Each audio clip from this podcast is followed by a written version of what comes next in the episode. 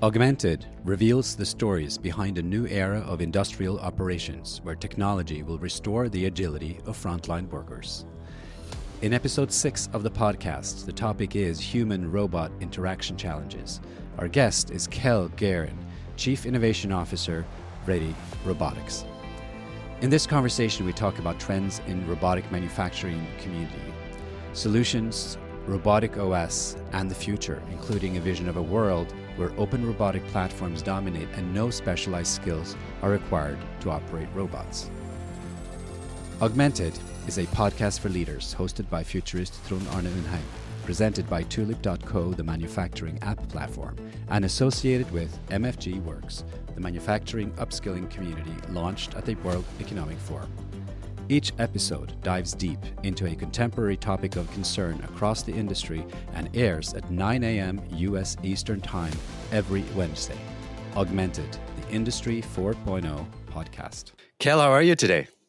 I'm doing great. How are you, Trond? It's uh, it's good to have you, uh, Kel. Let's uh, let's get right into it. I mean, you have been exploring these human robotic challenges for for a while, and and it's exciting to see and, and hear from you. Uh, you know what you think about the the situation right now. I wanted to actually maybe uh, just uh, ask you quickly what what is it that got you into this uh, human robot challenge? So I had actually um, spent a lot of time working with robots in a lot of different environments. So I've worked on robots that are meant to operate in space and in mining, um, underwater, uh, as well as in a surgical setting in a hospital. And the sort of uh, middle ground of all of those was that all of these robots were very difficult to control. Uh, a surgical robot was ergonomically very difficult for a surgeon to sit there for 45 minutes or five hours, right, with the surgery and use it. Um, a mining robot with like six legs, it required like two people and four joysticks, and it was just this nightmare of of how to actually interact with it. So it it got me thinking. While the the technology was there to put a robot on the moon or put a robot at the bottom of the ocean or in a person's body the interesting challenge for me was is how to make uh, the human interface to that robot um, more accessible so that the expert the surgeon the astronaut the miner um, could much more easily interact with this important device that was either helping them in that environment or being their surrogate in that environment and and you seem to have straddled the the field of innovation from both the academic side and the founder side for for quite some time. Tell us a little bit about that that journey. It's not uncomplicated, right? A lot of people make the choice. They're either going to be sort of academics or or entrepreneurs. You you seem to want to straddle both, or have you are you do you have to choose now that you're you know running a company i continue to go back and forth um, and it, and it's interesting because you know a lot of uh, a lot of the research that we worked on um, when i was getting my phd was very theoretical right it, not really applicable in the real world yet I, however, had an experience uh, during my PhD where we visited a factory. Uh, we, I was sort of working on human interface technology that was very, you know, lots of math and and not really practical. We ended up visiting a factory that showed me how that technology could be used in the real world in immediately right and because of that that sort of shifted the entire narrative of my um, my work because i found that the problems that we were solving where we were solving them for sort of more futuristic things like working in space and stuff like that um, they could actually affect real people right now and, and assist with uh, the problems that manufacturing was having and continues to have. And so that sort of led me from uh, to, to sort of waver a little bit away from the academic side into the entrepreneurial side because that was the way to get that technology into the hands of others. Hmm. Um, this was something that was important because of the grants that we were on. Um, people were very interested in seeing the, the, federal money that was funding us actually do real things in the real world. So we had a lot of support from that standpoint. The the entrepreneurial ecosystem in at that time Baltimore um, surrounding Johns Hopkins was very strong. Um, but that's really what pulled me out of academia and um, and into uh, the world of running a startup because that's how I could get that technology into the people's hands that need it the most. Hmm. So let's jump straight into some of the most uh, important human robot interaction challenges at the moment. If you look at uh, kind of what the robot manufacturing community currently is struggling with, uh, w- w- you know, there, there are there's technology, there's just sort of simply costs, but then there's also kind of the cross-platform issue. If you were to sort of summarize what you think are the most important of these challenges, you know, as we look at it today in the industry, what what sort of issues come to mind for you? So it's interesting to frame that. Um, there was a really interesting uh, statistic that came out of McKinsey a couple of years ago, uh, and I don't remember the exact number, but it was basically greater than 60% of all manufacturing tasks can be automated with technology we have today. So we're not waiting around for uh, technology to solve the problem. Technology is already able to solve the problem. It's really just getting that technology into the factory, and and that's being driven by the fact that there's a massive skill shortage in manufacturing. Uh, there's millions of unfilled jobs that we just can't find people skilled enough or familiar enough with uh, that industrial process to fill, and therefore we need to automate to actually put robots in the place of those where there aren't people because there's you know it's an unfilled position um, to actually meet demand. Um, this is something you saw this past year with covid. Uh, we've heard from factories making ventilator components who couldn't you know couldn't find enough people to work a third shift so that they could make enough ventilators to meet demand. It, it becomes a very uh, challenging problem very quickly. But the result that that has is because people want to automate and there's this desire for that, there's also a shortage of people who are able to actually put that technology in place. And that's really what drives our business is making that barrier um, and making it making that barrier less so so that it's easier to put an, an automated work cell into a factory to put a robot into a factory uh, it, in a way that doesn't require a huge amount of expertise and a way that kind of unlocks automation for uh, for the entire manufacturing market. But give me a sense, Kel, of this. Why, why did this problem uh, compound? You know, in other words, I understand that there are different, you know, robot uh, manufacturing companies, but why did it get to this level where the interfaces, at least you know, from the perspective of the worker, are are still perceived as so difficult? Is it that there really wasn't a focus on usability in in individual companies, or is it?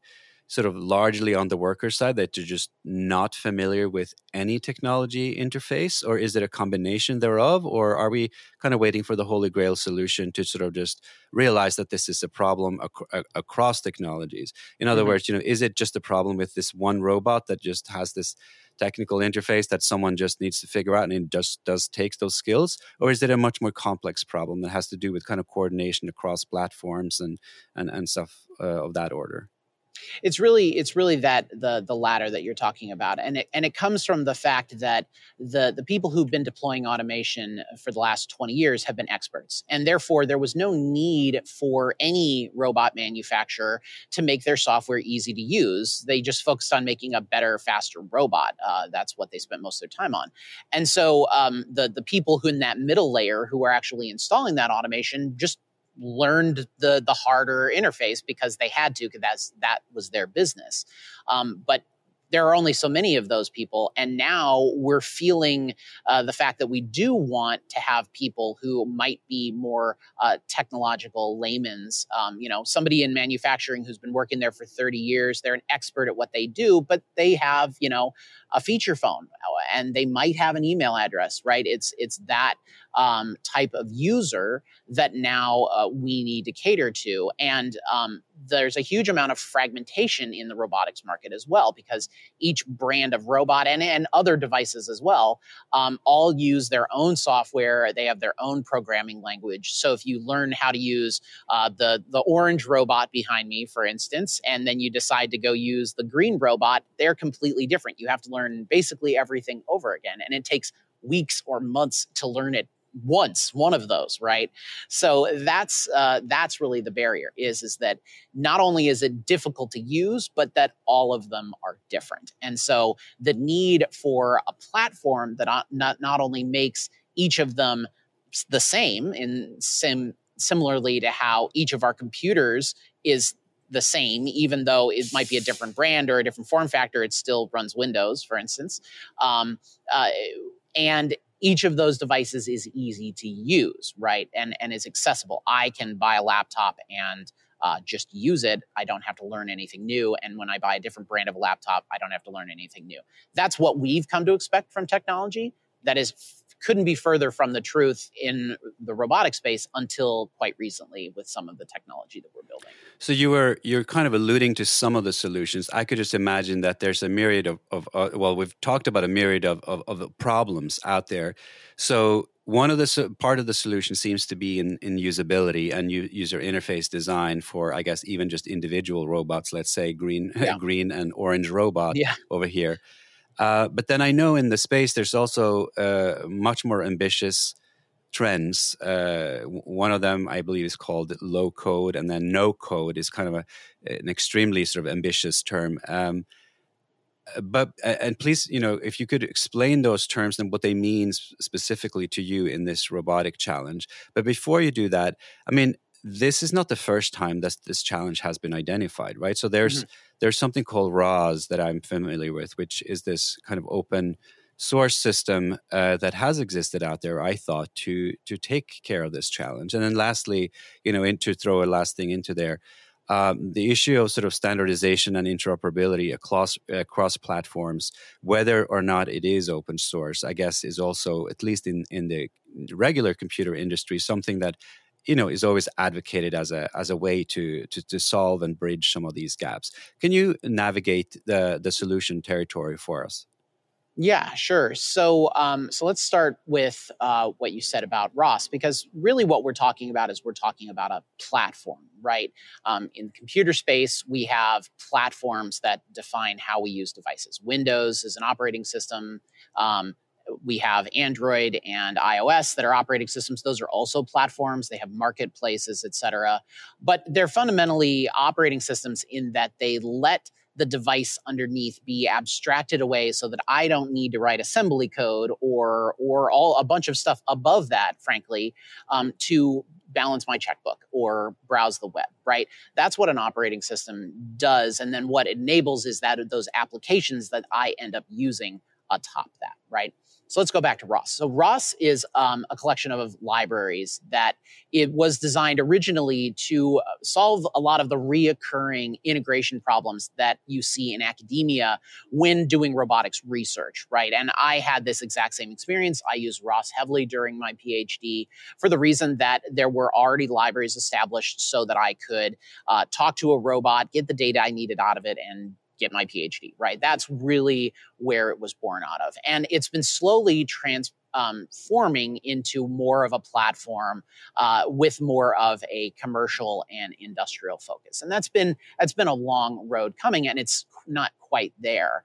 Um, but when we talk about an operating system, we're not just talking about the layer that allows you to communicate the devices w- with the devices. We're also talking about the things that let you build on top of it, right? What's amazing about um, Android, for instance, is that with very little effort, I can download an SDK, install it on my computer, and build an Android app. And then within a day, have it and available to download if people want to download my app everywhere, right? That's the difference between an operating system or a collection of libraries and a platform right? Where not only do i have a place where i can build the the things that users use on top of it but i can also distribute those things um, and that and that's that's kind of the difference.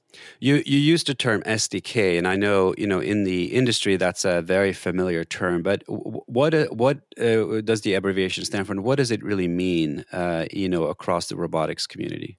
Right. So it's software development kit, and and what it really means is that it, the tool set, the tools are available and well documented for you to build something on top of that platform. Right. Android, I go to their website, everything's there. I can read about it, I can learn about it, I can download and I can do it. Right. I, I need to understand some basics, but all of the tools are there to help me do that. Right. And robotics doesn't really have that, uh, especially when we talk about the industrial market, because um, building code that will work in a research environment and building an application that will work in an industrial setting in a factory are very different. And with our line of products, we're thinking about how do you solve the problem of building an operating system that will work across all of these different robots that solves that same problem, but is also industrially rated and commercializable because that's why people want to build these solutions is not only to solve problems but to monetize those solutions because people will pay for good solutions. And and all of those pieces have to be there uh, in order to have a successful platform that developers will develop on uh, create amazing applications users will end up buying those applications and using them and that gets more and more developers excited to build more and more applications et cetera et cetera right? And you get this nice flywheel effect. Um, but you don't have that unless you have all of those different pieces the the piece that enables the developers the piece that gets what they make to the end user and and and so on. So so far though you have addressed i guess the developers and perhaps the uh, the managers, I guess, of the robotic process inside of the factory, and let's say they have these uh, development kits, uh, and then with with your solution, uh, potentially they start collaborating and can have le- lesser training time to set up the basic process across different robots and across different sort of processes on on the shop floor. But what about these more ambitious uh, terms then? So, I mean, first off, uh, there must be a lot of work there in interoperability because you know like you pointed out there are many robots and they are all are quite different. So give us maybe i guess first a sense of what, what kind of work it has taken to to actually bridge some of those very different i would assume very different technologies but maybe they weren't that different. They were they were all built on the same kind of background or what yeah. So so for instance, so the the product that we build that does this is called Forge OS. That's our universal robot operating system. And the goal with Forge was to uh, build a set of tools that takes each robot underneath and also any other industrial device because it's not just the robot that's doing the work it's the grippers the cameras all of the hardware that's necessary to make the, the robot actually do the thing it needs to do um, but make all of that abstracted away so that the the end user at the top doesn't care which brand of robot it is. They just see a, a, set of generic commands like move or stop and they're able to use that robot. Um, so that does a couple of things. One it, it makes it so that the end user when they do decide to switch from orange to uh, to green they don't have to learn anything new right? If they decide that green isn't big enough, they can buy you know an orange robot, and uh, they don't have to learn any new software. It's all this very straightforward programming system. In order to do that, what we had to do was build the sort of picks and shovels underneath that provide this universal layer so that we can talk to each of these robots in the same way. And that was a huge challenge. It's something that we've worked on for several years because each robot is different and how you communicate with them. There are some similarities between them and some follow similar paradigms, but then you'll have another one that's just completely different and you have to account for that. Hmm. So not only did we have to solve the the issue of making all of these robots talk a common language for for uh, lack of a better way of saying it, but then also what the that common language was from the perspective of the end user. So now let's talk about the end user, right? The, the person who's actually using this robot on a daily basis. And the application that they would use in Forge OS is called Task Canvas. And Task Canvas is a building block based, as you said, no code interface. So you're not writing lines of code. That's what you would be doing if you were using any of the robots you see behind me natively. Um, you'd be writing lines of code in their specific language. So there's no lines of code.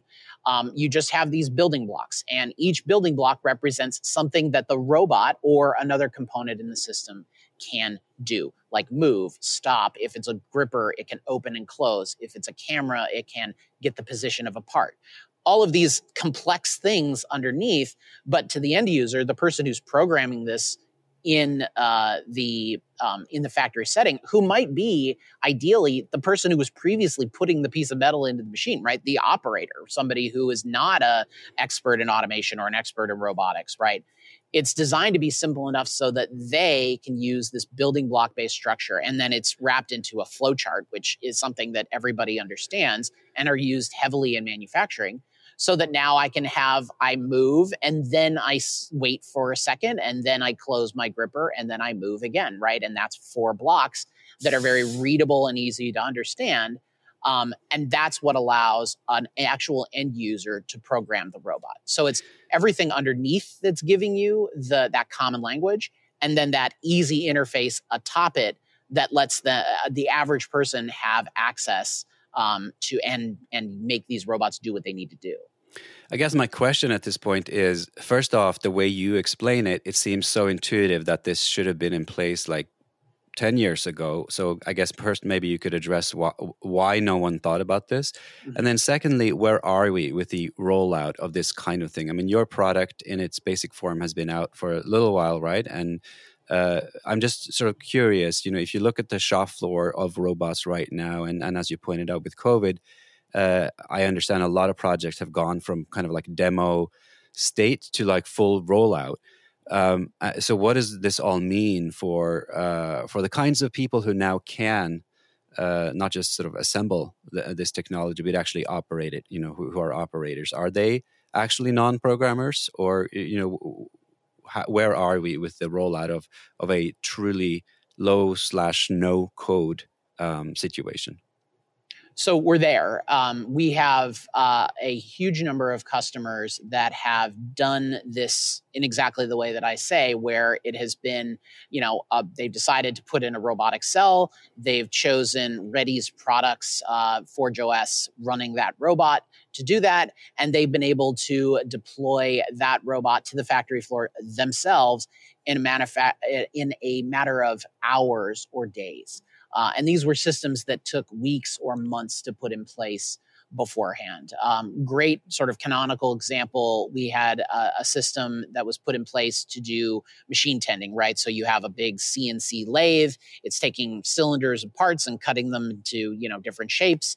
And there was one gentleman who was running that machine. There were four other machines, and when I say running, I mean he was putting a piece of metal in and taking it out when it was a different shape, right? That was he was an operator. He was also in charge of programming that machine, and that's really where his key value was there were four other machines that were not seeing a lot of use because anytime he spent programming them, he wasn't making the parts on the first machine, right? So you see the issue. So what we were able to do is is with our software, he was able to put a robot in place doing that machining task himself.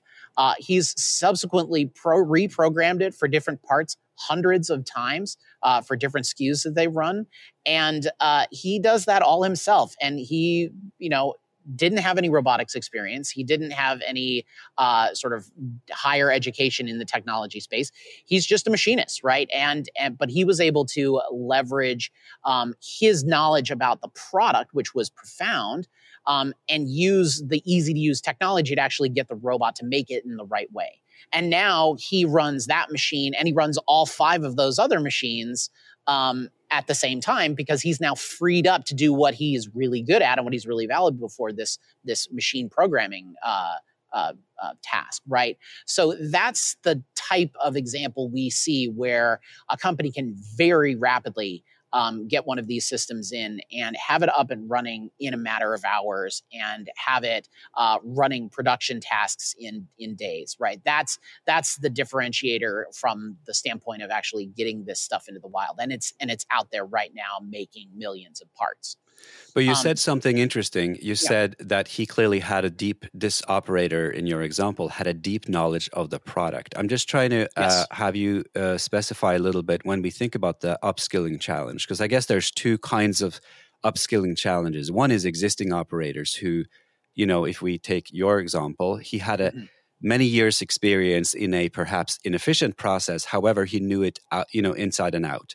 Yes. Um, so that part changes I, I, guess in terms of you know how quickly he was able to leverage this new interface versus i guess the challenge which i know you've also been faced with which is you take workers who have been made redundant from uh, an industry that is in decline which is you know there, there's plenty of them to choose yeah, from exactly. uh, right uh, but you know they then have a dual problem they mm-hmm. not only have to learn this new interface they, they probably actually have to learn the process and, and the product in, in the first place what are you uh, how are you thinking about the kinds of upskilling that's needed in the robotics uh, or manufacturing industry. And you know, I, I believe you had an uh, an example that you tried in Kentucky uh, yeah. that I wanted you to talk about as well.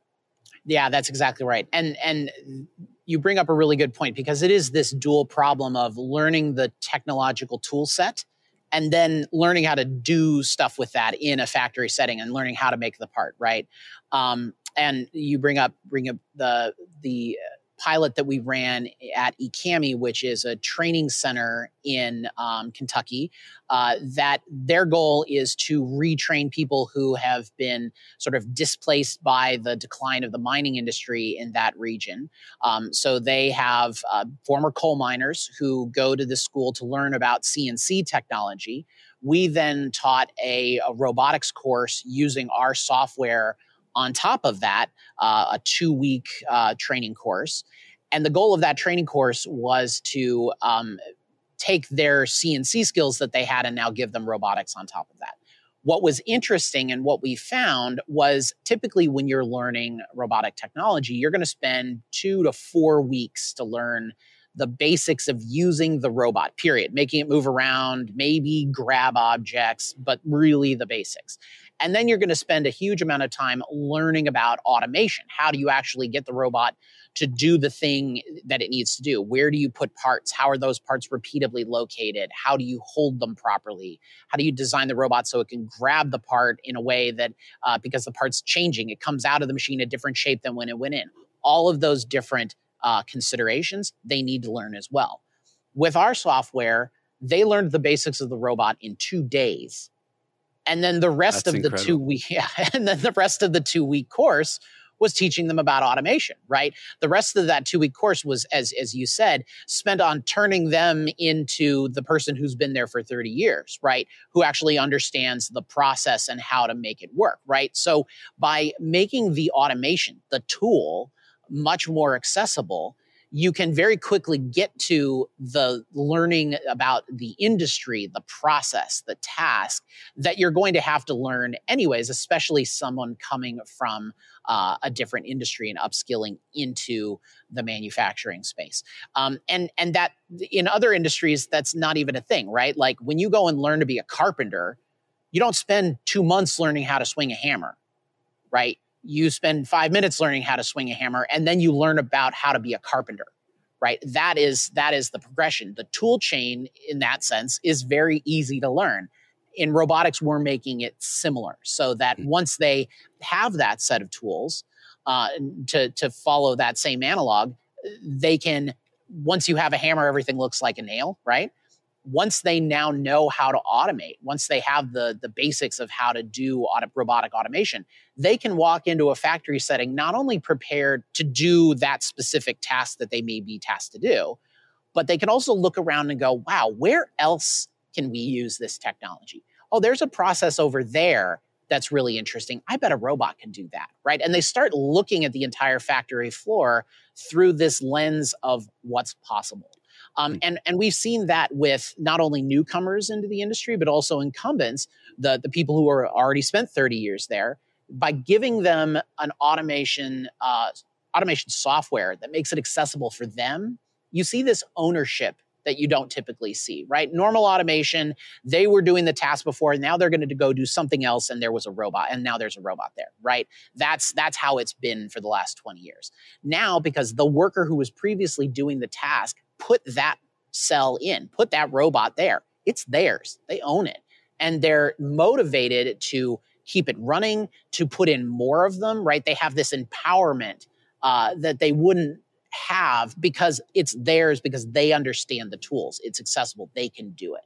So it's really been transformative to see not only um, people very quickly becoming able to use this technology because of how easy our products are, but also, once they do know, as I said, the, the gentleman at that factory who's reprogrammed the system hundreds of times, he's found new ways to use the robot. He's designed new gripper fingers himself. He's done all of this stuff because what is he fundamentally? He's a problem solver, right? That's his skill set is solving problems. And I've now just given him another set of tools within the form of a robot that he can actually use to solve more problems and to solve a broader set of problems. Hmm. That's what we're excited about. Kel, I'm, I, I wanted to address one issue, which is that the industry, you know, manufacturing industry hasn't always been thought of as cool. And by cool, I don't just mean like in a colloquial sense, like it's, you know, it's something yeah. that, you know, that the y- young people don't like. I mean, that of course is its own issue, but literally there has been created this notion that there's something about this industry that just isn't competitive in the Western world. Mm-hmm. Arguably, robotics came in and has kind of somewhat changed that. Where do we stand on that issue? And and you know, to what extent do you think that these new platforms that your company and others are bringing into into the fore, uh, you know, in the U.S. and other advanced uh, kind of Western countries, is going to actually change the way that we all have to see this industry. It, it, there's nothing inherently backward about manufacturing. In fact, you know, uh, there are a lot of technologies coming into this space. But on the other hand, there's something very complicated, uh, you know, uh, uh about it too.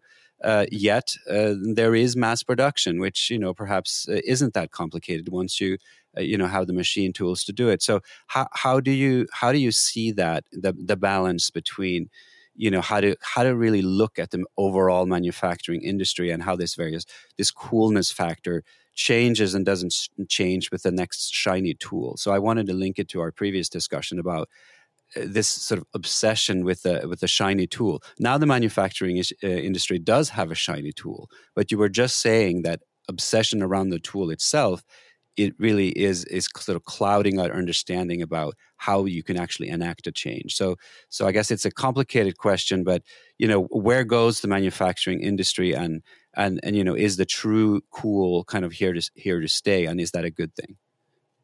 I think it is. And and so let's talk about competitiveness first because you brought up a really great point um, you know, especially in the United States, we definitely saw a lot of uh, manufacturing processes move overseas uh, because of labor costs, right? Um, if you talk to, and I've discussed this uh, with a number of uh, you know manufacturing leaders, but if you talk to any manufacturing leader in the United States, they'll say that in order for us to be competitive, we have to automate. Period. Like it's just not it's not even up for discussion. So the ability to more quickly deploy automation into manufacturing in the United States is a large part of bringing more and more manufacturing to the back to the U.S. Uh, and being able to keep up with the trends because there are a lot of different trends that are driving that. People want stuff that is made close to home. Uh, there's a lot of demand for customization, customization, and rapidly uh, and sort of rapid iteration of design cycles require that manufacturing is close to where things are designed. Things are designed in the United States we need to manufacture them in the United States. So there's there's a lot of that desire and and automation is the only way to do that at the price point that we can actually um, we can actually do it in the United States. Um, from the standpoint of the landscape larger than that, you're right that the manufacturing has sort of had an image problem um, for the last uh, 30 years right and and you see that because uh, the there's the the labor force in manufacturing is very top heavy. It's mostly sort of 45 and older. Um, because that's when back in the day when it was uh, you know when it was cool to get into manufacturing that's that's when people did now that all of those people are retiring um, the the skill shortage i talked about is only getting worse and you know nobody who's 21 years old who's graduating college is going into manufacturing right now for the most part um, so I think technology, it's not just the fact that we now have some new shiny thing to uh, to attract people to manufacturing. It's the fact that I think this year has and the events of this past year have taught us how ma- how important manufacturing is. Taught uh, people who didn't really have it in their mind's eye now that manufacturing is more important. But I think what's interesting is that now that we're finally building the tool sets that allow people who were not in manufacturing, who were not doing it for 30 years, who were not controls engineers, who were not so familiar with the space, um, we're building technology now that makes the entire industry more attractive. And it's not more attractive as like, oh, look how pretty it is. It's more attractive is I can solve problems and I can make money right? Because that's what drives anybody into an industry is is i see interesting problems that i want to solve and i can make money solving those problems. And and you saw this sort of in the phone space right? Nobody in 2001 was sitting there thinking about how great it would be to start a company that makes an apps for a phone right? Even though there were smartphones right? Uh, but all of a sudden with android and ios you had the opportunity there not just the shiny thing but the opportunity to go, wow, I can make a business out of making software for mobile phones. I'm going to go do that. There's really cool problems that I could solve in that space, right? That's the transformation that we're going to see in the next five years, really, uh, is manufacturing being seen as an opportunity, not just something that's not, you know, that's cool, but as an opportunity, a place where um, I, being somebody from outside the industry, can look at it and go, wow, I know a lot about cameras. Maybe there's some camera problems that I could solve in manufacturing, and maybe somebody will buy those because it's a problem that really needs to be solved, right? That's why people move into the industry. So so creating that opportunity and and that's is is really important and that's really where our products are going, right? The reason that we are building a software development kit on top of our software so that uh, developers from outside the manufacturing space can look at manufacturing and go, wow, there's an SDK where I can build applications for robots. That sounds awesome, right? They can do that and also on the front end side where people who were former coal miners can go wow wait i can program a robot? I can do that? That sounds a lot better than what i'm doing right now right? So eh, that's the the idea is creating the opportunity um, to actually get into the manufacturing space solve those problems and uh, and and build solutions you know, it's exciting and interesting that you mentioned five years as a time frame. You know, as kind of a futurist, that is a time frame that doesn't seem very complicated. Although I think the pandemic has taught everybody that there are these uh, events that can happen that makes even the next five years uh, become a cognitive challenge to even sort of envision where, where we're heading. So clearly, if you think that this is a lasting uh, change uh, that will transform the manufacturing industry over the next five years that's that's important. But if you maybe would entertain the notion of a little longer time frame if you look sure. maybe 10, 10, 10 years or, or even longer into the future where where will we be with uh, robotic platforms with the skills required to operate robots really with the functionality of a robot? And let's kind of maybe stick to the kind of the factory manufacturing space. Um, do you see that workers will be largely augmented or will they be largely also, I guess, automated away? And is that going to be a good or, or, or a bad thing long term? Will we adjust simply to just finding different tasks that humans can do? And then it'll be uh, more clearly delineated where the roles are between machines and humans and how we can uh, uh, collaborate. Yeah, it's it's really a question of augmentation because as I said, we're so far behind the curve of having enough people to meet demand that uh, the robots that are putting in place are not displacing anyone because there's nobody there to displace right now. Um, and, eh, even more broadly, um, I work with Aaron Prather. He's uh, an executive at FedEx. And um, one of the things he said was they had a factory that uh, that was processing um, some number of packages, and they had a thousand people working there. And that was 15 to 20 years ago. Now they still have a thousand people working at that factor at that processing facility, and they do three times the amount of work. Right? That's what automation can do uh, and what process improvement can do. So it's it's it's about it's about augmentation, and um, I I see a future where um, a lot of the tasks that people do right now, where they do have a lot of knowledge about the process, get transformed into automated tasks but those people are still there acting as more of a supervisor capability right?